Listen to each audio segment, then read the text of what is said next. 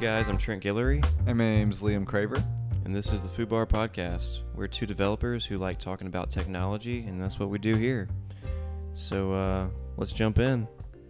So, started uh, making some devlogs, and uh, it's trying to show off what I do uh, development-wise every single day.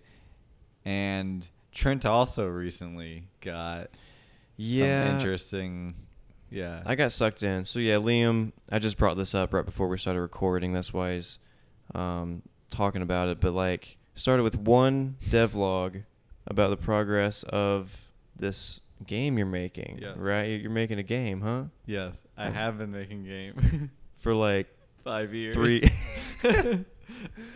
five years and it's not game. even that difficult. It's literally cubes. There's more to it than that. There's more. To that. At least, at least your devlogs are a little bit more respectable than my vlogs. So yeah, we were talking about how Trent's inspiration is uh, YouTube vloggers that make it look like they don't really care, like they're super chill about it, and you just know that they have to care in order to make it look that good. So it's kind of like But they're so good at making it look Yeah. like it's nothing. They're like, yeah, this is just my day. Just slap down my camera. We're Yeah. recording. Not at all. I did one day. It was two days ago. I I recorded my day, and it was first of all a pain, and second of all, it doesn't even look good. I Uh, mean, mine doesn't look good either. At least you have purpose. Anyway, enough of that. Maybe at least Purpose. That sounds really depressing. Yeah, yeah. Maybe, does this does this podcast have more purpose than our vlogs? Sure, yeah, yes, it yeah, does. It does. hundred 100%. We have a set goal. Eighty percent. Okay, cool. Well, let's let's jump in here. We got two topics chosen. Yep. Today we're going to be talking about first of all, uh, native apps versus web apps. Kind of pros and cons of each, but also like, is there a definitive way to go? And also, Liam, you got something too for us. Yeah, I wanted to talk about different like how data just doesn't really stick around any longer. Like there's obviously I'm going to get into it, but yeah. Anyway, I- I'll talk Yeah. about it a little bit more. Yeah. Data can be short-lived, Yes. as opposed to in the past. Not Might- only might have been on, a little on the different. hardware side, but also just software wise. Yeah. Right. So yeah, let's let's jump. Let's start with the uh, type of apps then. So, native apps versus web apps. What are, what are your first thoughts?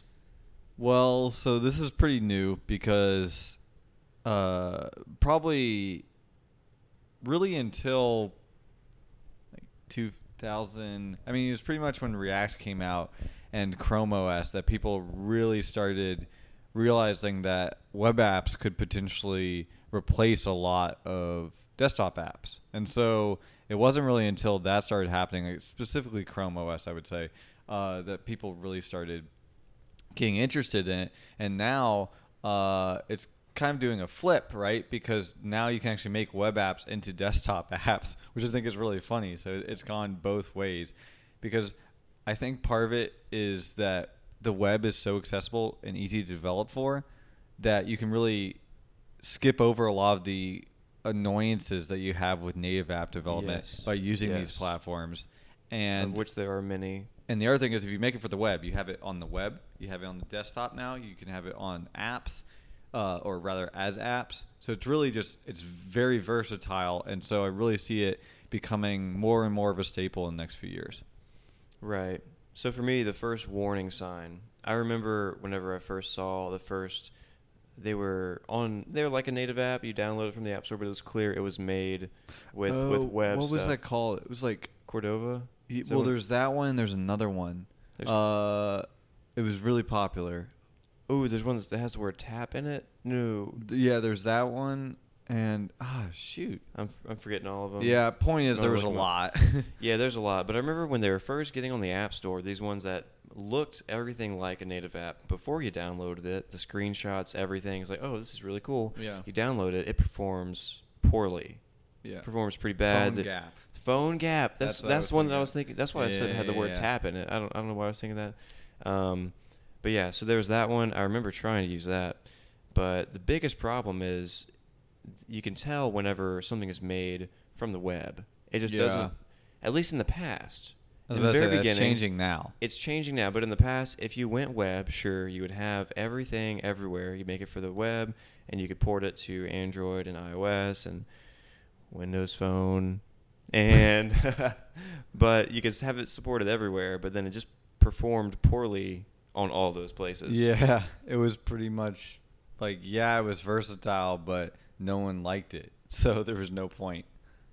Right. So now that's changing, like you said, with React. I've seen. So I was checking out. It may have been React. It might have been one of the smaller ones, and it looked really promising. And they said, "Here's some apps that use."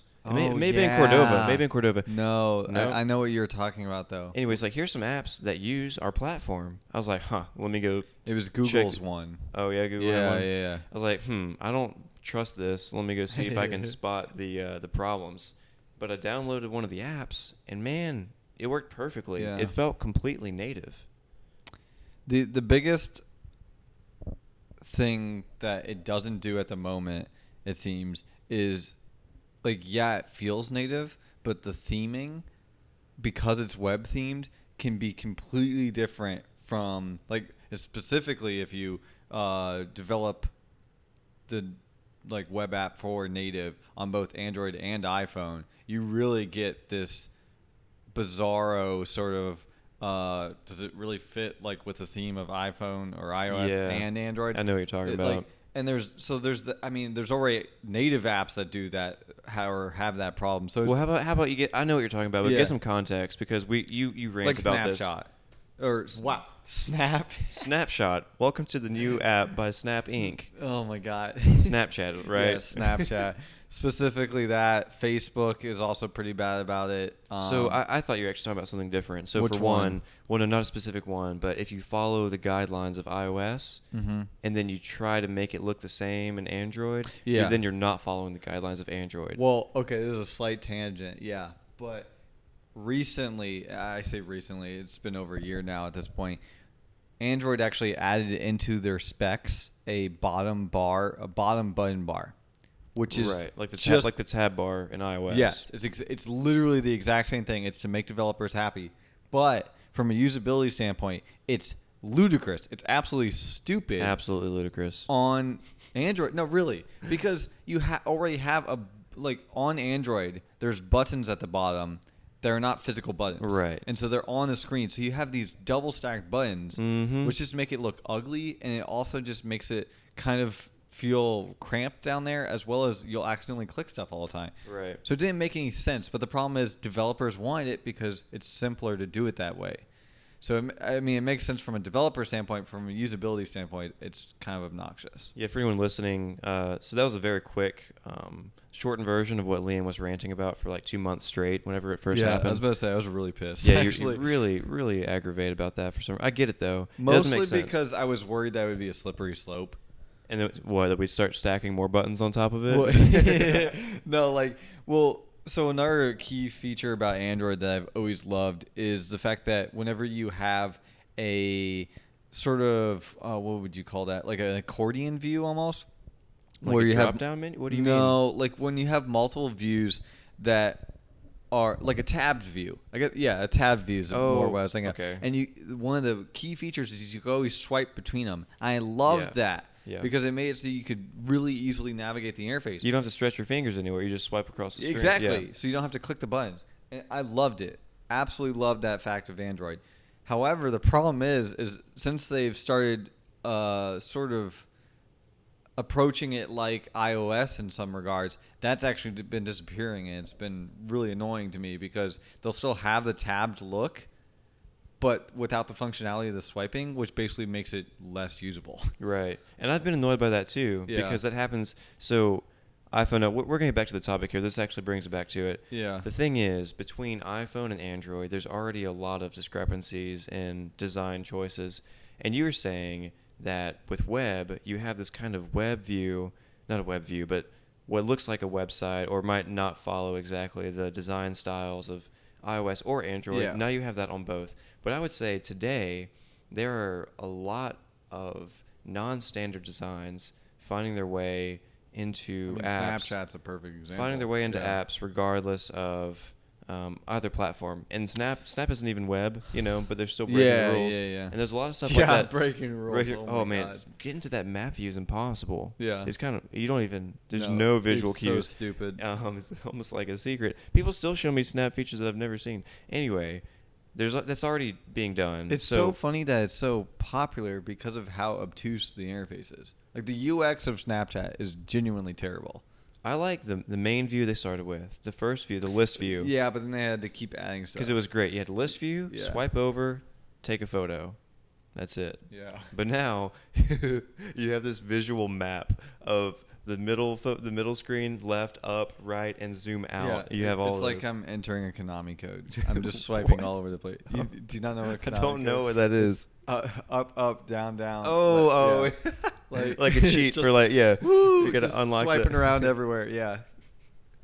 Oh my gosh. But anyway, yeah, yeah. so anyway, so we have that problem with web. I guess then it's not a web. It's not a problem introduced with.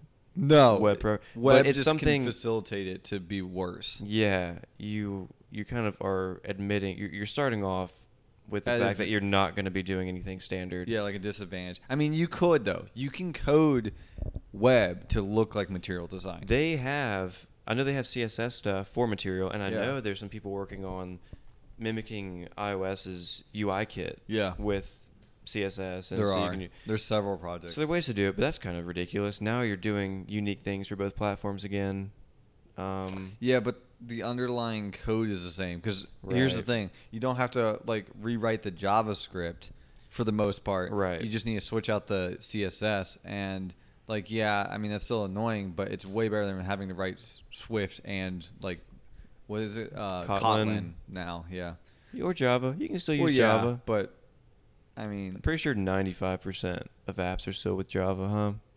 Um, who knows? Yeah, That I was- mean, that it's, was it's probably fake- fake statistic. Yeah, fake was- news. Um, but yeah, Okay, so one problem then is the style of it, and we already addressed what used to be a problem was performance, Mhm. which is no longer. I think not really. no. not really an issue because most things are pretty straightforward. It's just a list view, and probably an app that is a coupon app because that's every app now. We were we were, jo- we were about joking about that the other day. Um, so the other problem then, or this isn't a problem, but it's about the the design of it. I guess then, since the norm is becoming the fact that you don't really follow the norms, Mhm. you kind of make it look however you want. In a way, that's a pro rather than a con for web-based apps because you start off and your app's going to look the same in both places regardless, and you don't have to worry about it. Uh, I don't So, know. so in one way, you could view it as it's making, it's facilitating it, I breaking mean- the rules, and the other way, it's not really a rule, and it's just easier to make them look the same. the problem is though, again, it kind of all goes back to that like, um, what do you call it? Sort of like ecosystem that each app store has, Right. and it just becomes less identifiable, and so you can't like maybe for example on Android, it, now there's a standard where every single material design app that has a pull-out menu, like a sidebar menu, always you pull from the left side of the screen to pull out from the left. Wait, they're making that a standard? No, it's been a standard for Okay. ages. So, uh, like on uh, inbox, for example, you pull it out to the left. It's always on the left. Right. the- oh, the yeah. Google, of course, Yeah, adopted Twitter, it first. but Yeah, yeah. Uh, all that sort of stuff. Um, and the problem is, so that was actually a standard, and now they've actually gotten rid of that um, completely, well, pretty much, because they said, "Oh, you don't actually need this," because it used to be that the that would be like the only way, like that would be the way you have settings in your app, but now they've. If you notice, a lot of apps have gone away from that. Like Tumblr, for example, doesn't use that. They use tab buttons at the bottom. I think no, they might be at the top still, but they Tumblr honestly they they have been jumping around like crazy the last few years. But point is, um, like uh, Facebook also, for example, does not have that pull out to the left. But the thing is, if you were to randomly introduce an app it's like, oh no, you pull out from the right, that would be confusing. That would muddy the entire UX experience of that platform, and so that's dumb. Right. I mean, to be completely blunt. And so I'm just really worried that uh, that's going to end up happening. Is that if there's no standard set for these web apps, that potentially the UX could just become. The, the thing is, you, you want to be different enough. Like, you want to give them enough creative freedom that their app looks interesting, but at the same time, rope them in enough that their app is coherent. Right. guess. Oh yeah, you brought up a good point. Actually, I didn't think about beforehand. You said that you, you got to rope them in, and Yeah. I guess the thing with web is, if you're gonna make a menu that pulls out from the left or the right, they're just as easy to do Yeah. either way.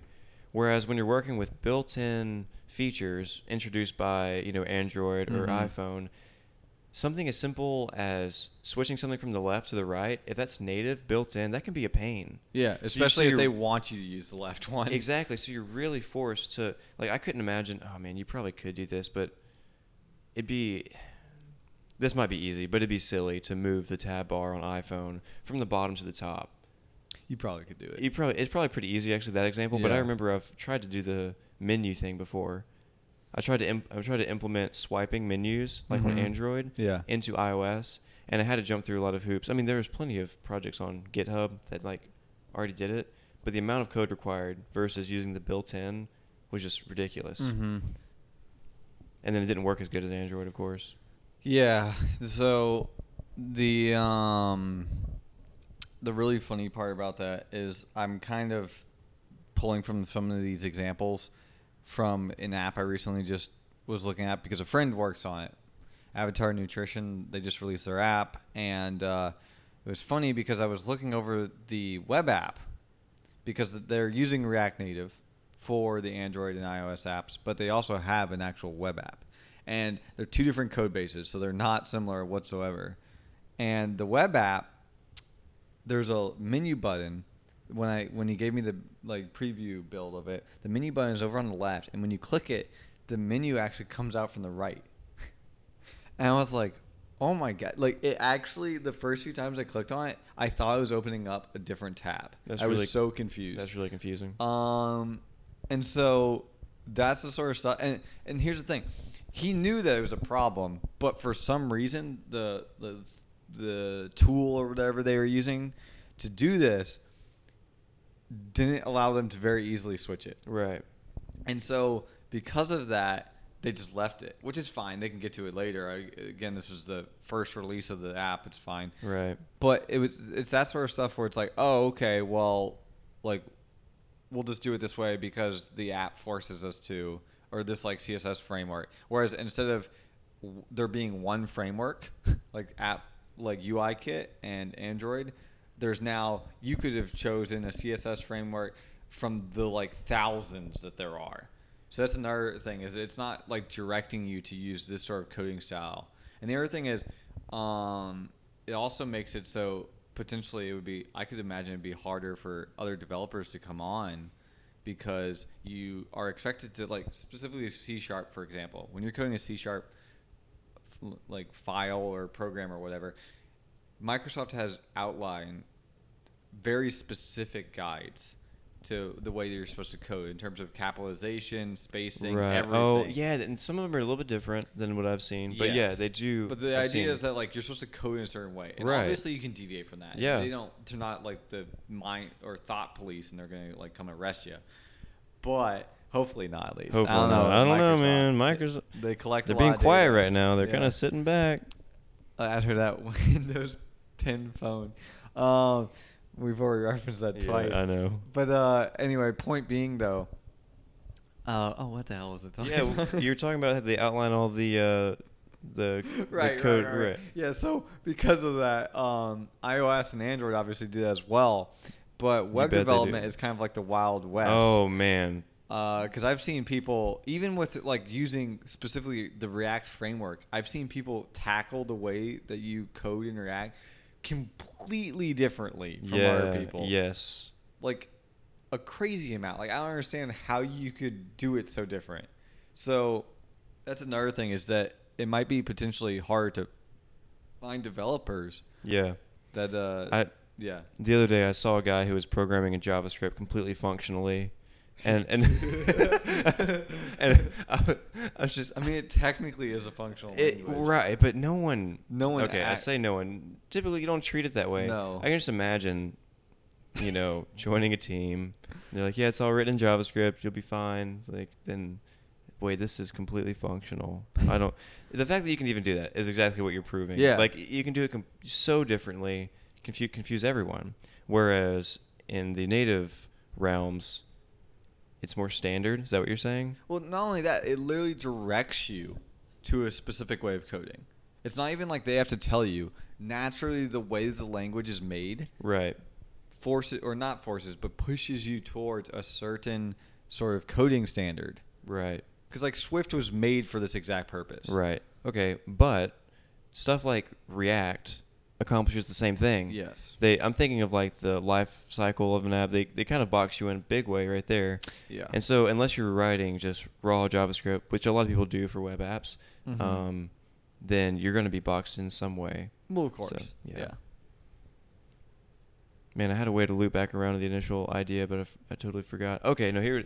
So we talked about these random things, a bunch of, and we went on tangents as Yeah. Liam is accustomed to doing. Yeah. Um, so Liam, if I'm a business owner and I want to build an app, all right, we need some custom software. Yeah. Should I build? No, this is gonna be a trick question. Should I build a native app for iPhone and Android? Should I just focus on it iPhone because you know most people use that. Most people spend money there. Or should I make a web app? What's kind of what should I do? All three. All three. Yeah. That, that results in duplicates now. um, I mean, honestly, web apps are kind of like actual internet browser web apps are kind of a dying breed. Obviously, I still use them, but like, for example, YouTube, you don't go on the web app anymore. Like, obviously, you would go on YouTube, but that's like a different experience than a typical like what you think web app.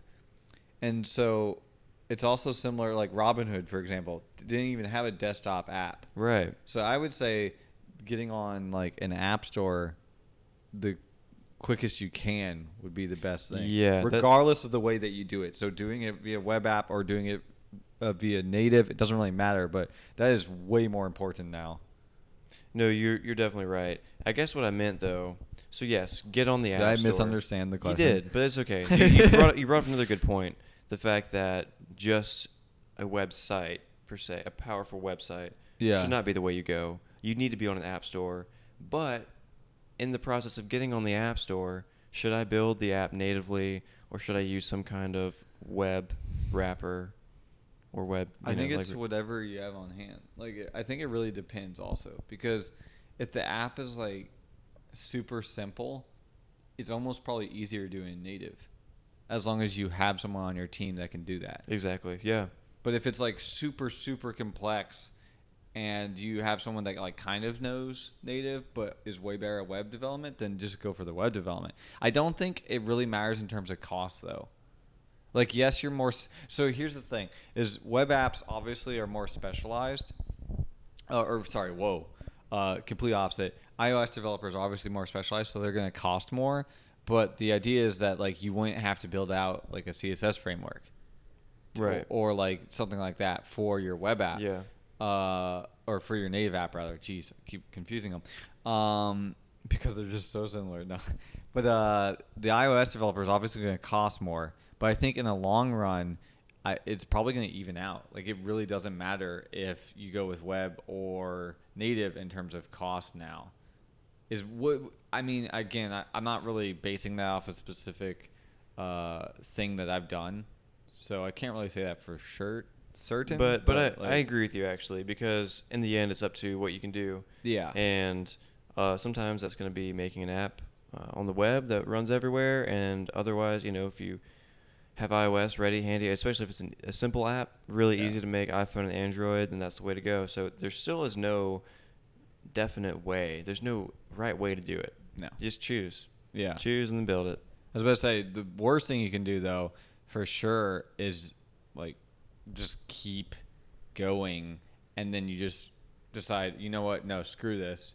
As you're like halfway done with the app, because I've seen that a lot. People switching platforms Oh, midway through. No, not app? even just platforms. I just mean like total frameworks. Like they're like, That's oh, what I, oh, that's what I meant. Oh, frameworks. Oh, okay. So they're like, oh, React, like that's what I want to use, and then they like run into like a bug or something, and instead of like overcoming it, they're like, screw it, or they they're like, you know what, it would have been slightly better. That doesn't matter. Like that's what happened with Segment is we kept. Well, I hate to throw Patrick underneath the bus. Oh, Patrick, hope you're listening. Yeah, but my friend Patrick uh, is incredibly smart and awesome. But the problem is he also really likes new, using new stuff, and so because of that, And every, kind- everyone wants Yeah, to learn new stuff, Of but course, no, it's really fun, especially uh, if it solves a lot of the problems that you commonly run into. The issue though is if you keep switching, you never actually end up with a product, and so Right. it, you kind of get stuck in a loop. You're like, oh, okay, well, uh, I want to keep sort of innovating with these new products, but at the same time, you just never finish anything. Exactly. Yeah, that's probably the. It's kind of like the stock market. The only way to lose if you if you pull out while you're down. Yeah. It's like the only way to lose if you actually throw away work you've done. Yeah. Uh, otherwise, Well, like obviously, the, so there's this sort of thing within game development. It's called, um, oh shoot, what is the term? It, it basically, I, I don't remember the exact word, but it pretty much stands for all of the code that you're gonna have to dump, because there's definitely gonna be assets or code or whatever that you're just not gonna be able to use. You made Right. them, and you just realize that nope, it's not usable. So uh, code debt.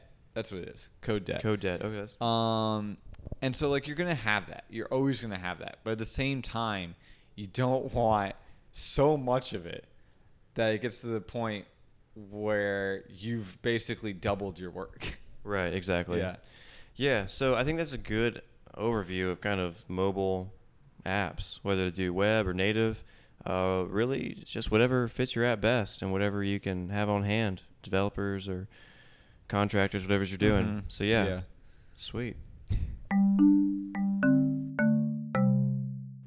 All right, so one thing we do every week on this show, every by every week I mean starting this week. Yeah, I was about to say this is definitely a new. This is new. We are going to, um, I guess, spotlight a resource for you guys to check out if you're interested. So one thing we talked about, I think, was it our first or second episode? I don't remember. We Second. talked. We talked about state management in an app, and basically we wanted to. Uh, well, I've used Oh, this that was the first episode. It was the first episode. I wanted to feature. It's called Delta. It's for iOS development in Swift, uh, but it's on GitHub. You can check it out. And why are you laughing right now? Why are you, are you la- okay, anyway, Liam's over here busting a smile for some. Anyway, it's called Delta, and it helps you manage state in your app. We talked about some of those stuff in that episode, but makes it a lot easier. There's a lot of, I guess, um, how would you say it?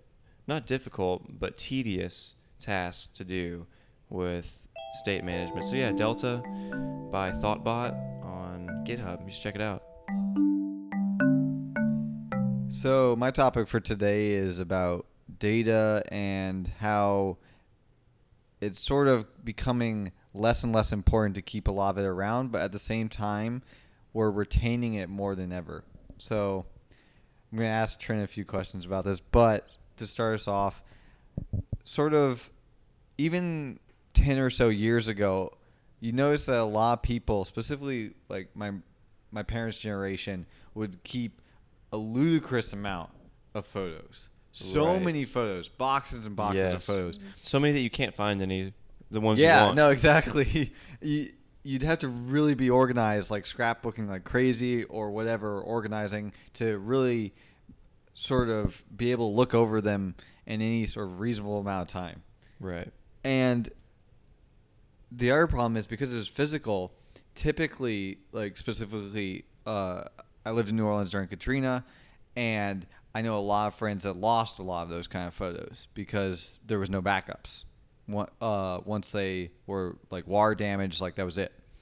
And so there's been a huge shift because just in the last 10 years or so, I've now gone from my parents basically printing out every single photo of me to just keeping it all on their phones and on their computers. Right. And the thing is, that's also backed up in the cloud. And so you're seeing this huge shift where it's like, is this actually keeping that data around though? Because specifically, like the the question is sort of like, do you actually look at them more or less? I would really like to see a study on that. If you have physical f- photos, if you actually take them out and look at them more or less than if you have digital ones. Right. So what I mean, what would you guess? I would definitely say the physical photos because most Yeah. of the times with my growing up, the only time you would start on a tangent with looking at family photos is if you happen to run across one of them. And that one, running Uh. across that, it's kind of like how your mind works. You don't remember a certain memory or that you know something until someone triggers it. And then you're like, oh, well, I know all about that. Same thing with photos. You forget certain eras, even, or like Yeah. events. And then you see one photo and you're like, oh. And then you go down the rabbit trail. Yeah, Just yeah, finding yeah. all these different things. But with digital, I guess you know people have brought things to mind, and then I have to go search for it. And searching is hit or miss. I go online and look for my photos, Yeah. and I might find it. See, what's funny that you mentioned that because I was hoping you'd bring that up is two things. First off, Google has really been pushing to sort of categorize photos in a, like a meaningful way. Their Google Photos app is actually kind of incredible It is how good it is. I mean, it's it's still not perfect, but like the ability for it to recognize faces when sometimes they're like barely in frame or like to recognize objects. So like if I want to look at my dogs, obviously it's not going to be able to recognize my face of my dog, but I can just search dogs. I'm guaranteed photos of the dogs. And the other thing is, uh, so that that's interesting about the searching thing. It's not there, but, but I would agree because as long as you're uh, like it kind of takes the work out of the physical photo organization. Yeah, and so that's potentially good, but it's still not there yet. It's not quite as good as if you organize them yourselves.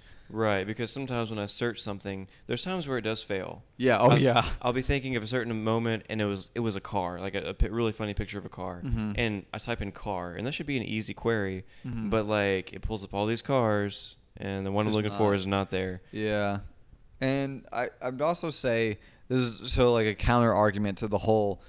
Do you look at the photos more or less?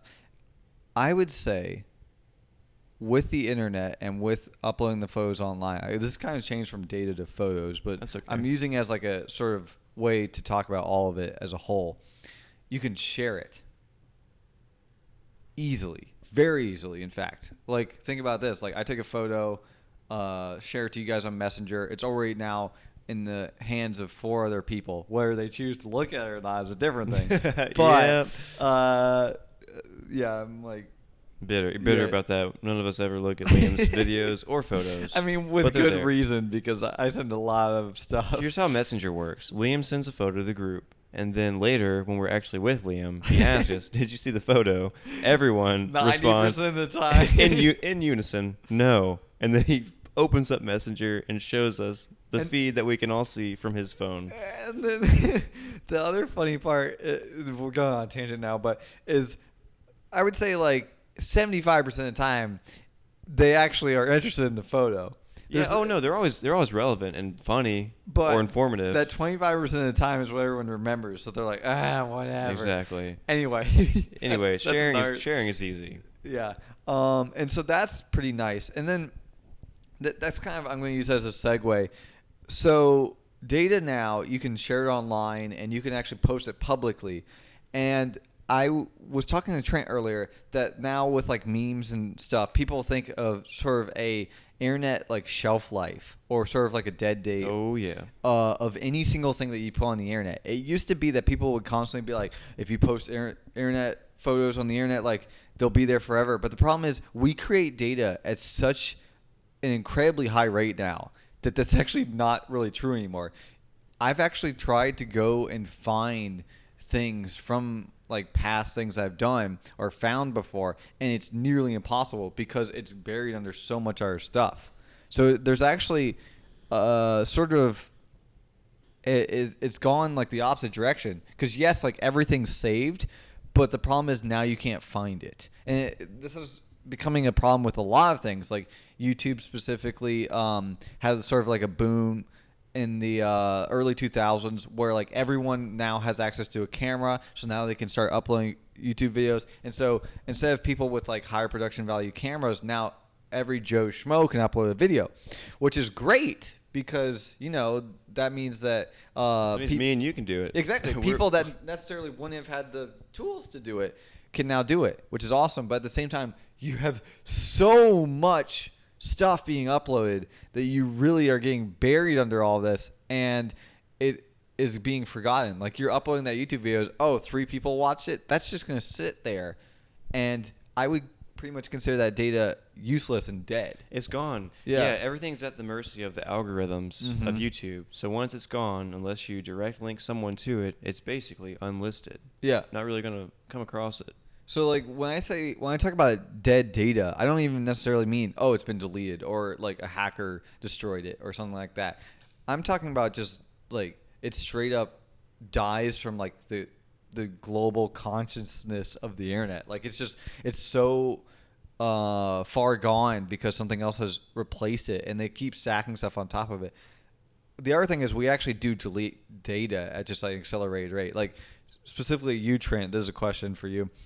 Every single time you buy a new laptop, do you actually try to transfer over the files? I know you have a few hard drives, but like, do you lose files in every single transfer you make? Absolutely, Yeah. I do use I do lose files. I will transfer the working files that I'm using actively, or the ones that I know I will want to preserve. There's certain videos, and uh, those those are the ones that really end up on the big drives. But yeah, there's definitely stuff I lose, and there's something freeing about that. I'm thinking, here's a fresh start. Yeah. Because every hard drive gets cluttered, right? Stuff Yeah, you don't yeah. really need.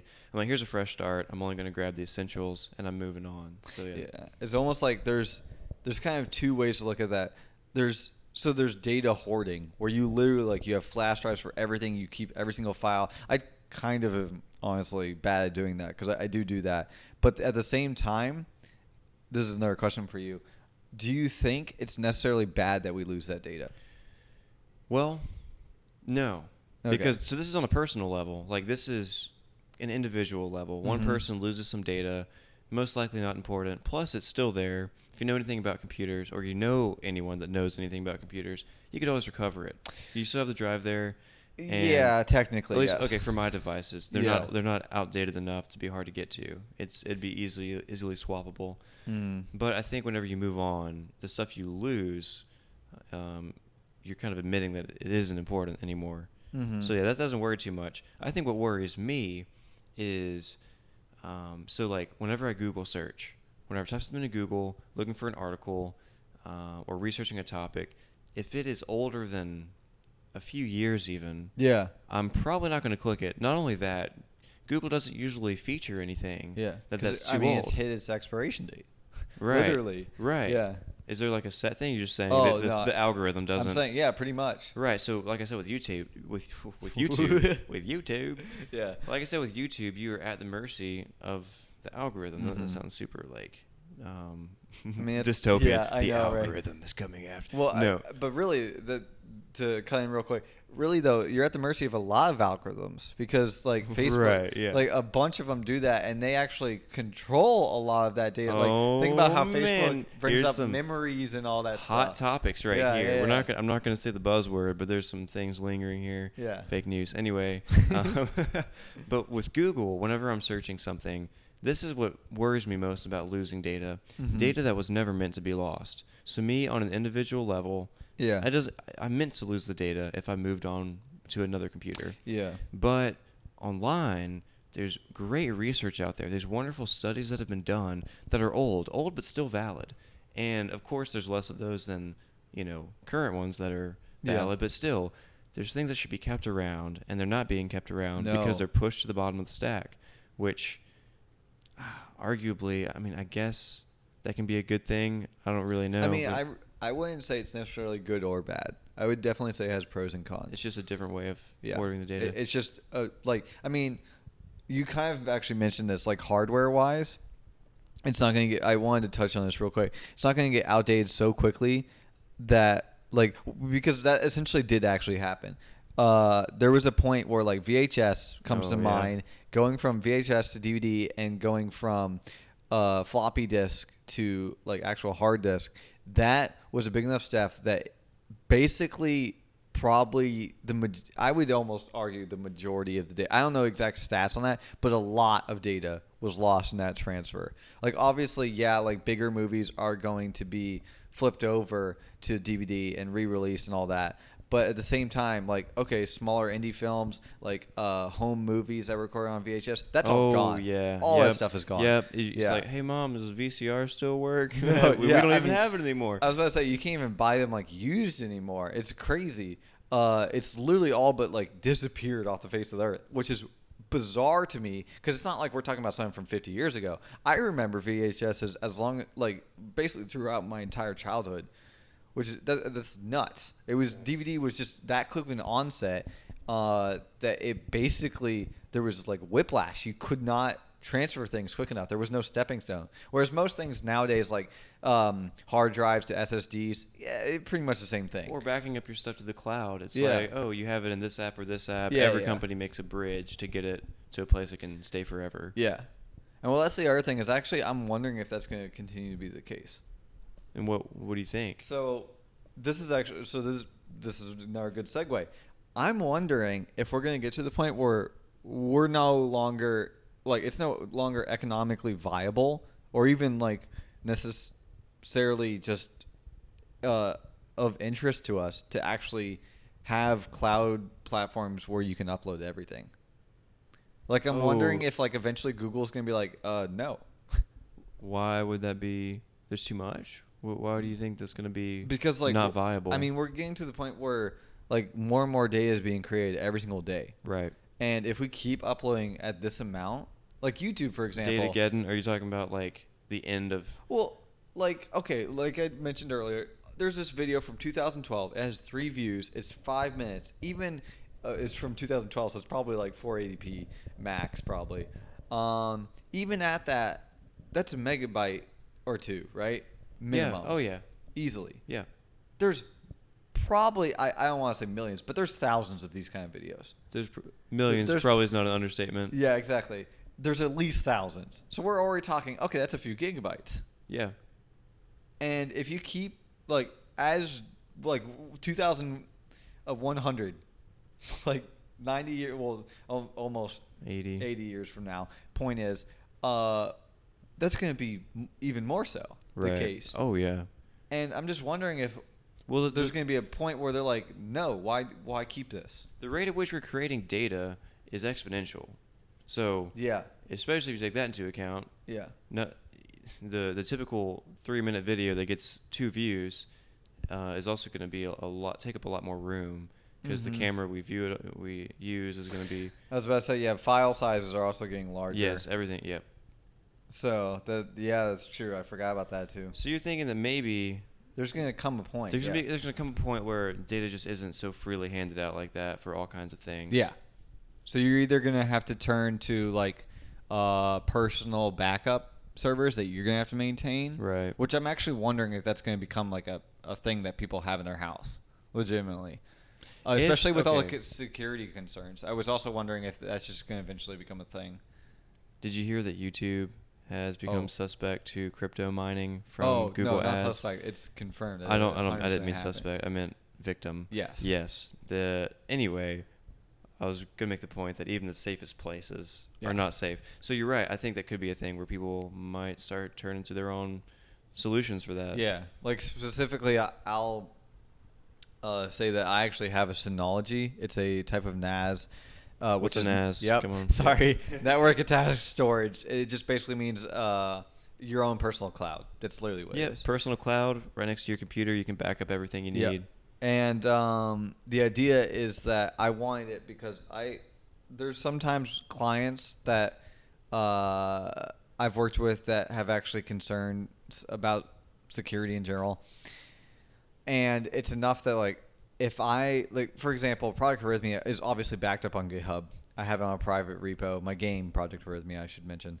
Uh, but at the same time, okay, what if like sort of what culminated like in this sort of obsession with like maintaining this sort of stuff was Katrina and uh like sort of taking security classes at ULL like as my uh, computer science degree as part of it really made me realize that like data is just so easily manipulated and stolen and just destroyed even when we're not meaningfully doing it like it really is So not just um, some malicious actor Yeah. You just mean on accident.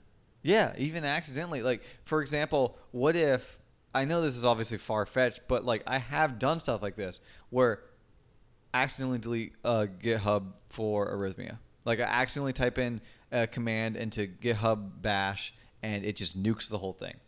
I would be screwed. You haven't done that. No, but I'm saying I well I've done that like Adobe files like Mm. oh I killed an Adobe Premiere file that Oh, I accidentally crashed my whole computer once. yeah I had my MacBook Unibody and I unhid all files and I saw, you know, so now you see the system files. Yeah. And I saw a file that I didn't create and I didn't realize. No. was- uh, Oh my yeah, God. this was this was years ago. I was Okay. like, wait, I didn't Delete create that file. 32. I was like, wait, what is that? So I click it, drag it to the trash can. I let go on top of the trash can, and the little rainbow wheel pops up. All right, everything stops. I can't move the mouse even.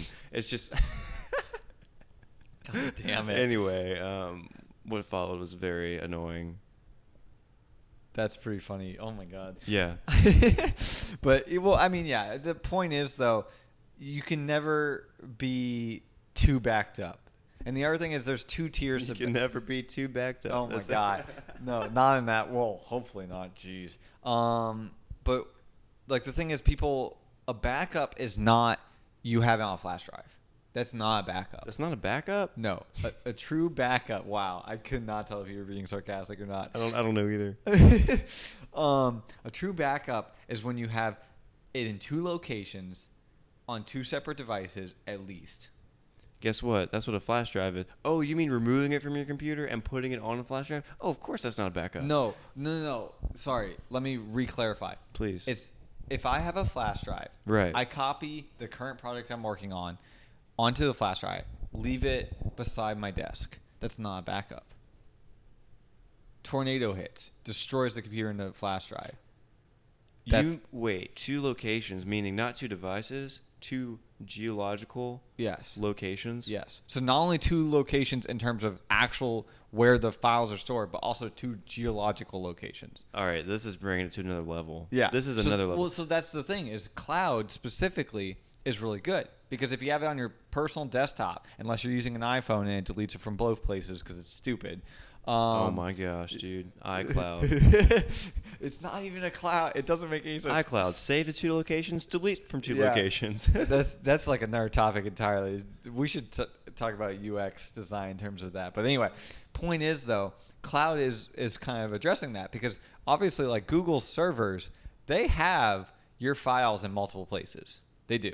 They have to. right. Yeah. Because if, for example, okay, uh, Kim Jong Un decides to nuke California because that's as far as the nukes reach. Oh my gosh. um, their data centers are gone. Well, honestly, Google might be gone. That would the okay. Well, let's ignore that fact. For- yeah, yeah, uh, let- that's but the point is, their data center is gone.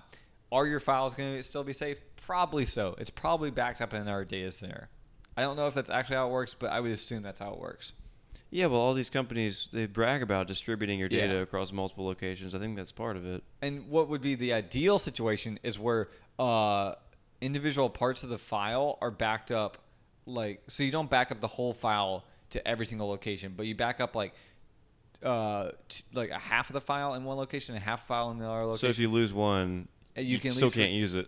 well, you, but you can recover some of it. right. I'm. I'm, I'm yeah, just. I, I know, but the point is distributed, and that's kind of blockchain. Like that's why it Oh wants to. no. Yeah. Buzzword alert. We'll, we'll talk about that next time. Blockchain. Let's talk about next time. Blockchain. I also think we should talk about. You hit on. Um, you're talking about data being uh, stolen or like how easy it was to Yeah. manipulate stuff. That's a good one too. That'd be fun I was to gonna talk say about. that would be fun. So well, let me try to wrap this up, which is Yeah. impossible. We've gone so many places, but basically, we talked about, or you mentioned the fact that organizing data, like say Google or YouTube, um, the way they choose to organize it based on how current it is, isn't necessarily a Mhm. bad thing.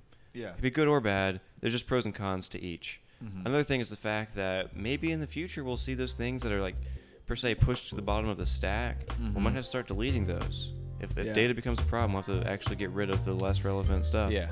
Um, but once again, I mean that's far off. Um, why I say that? Exponential rates. Oh, it's hard to know. Yeah.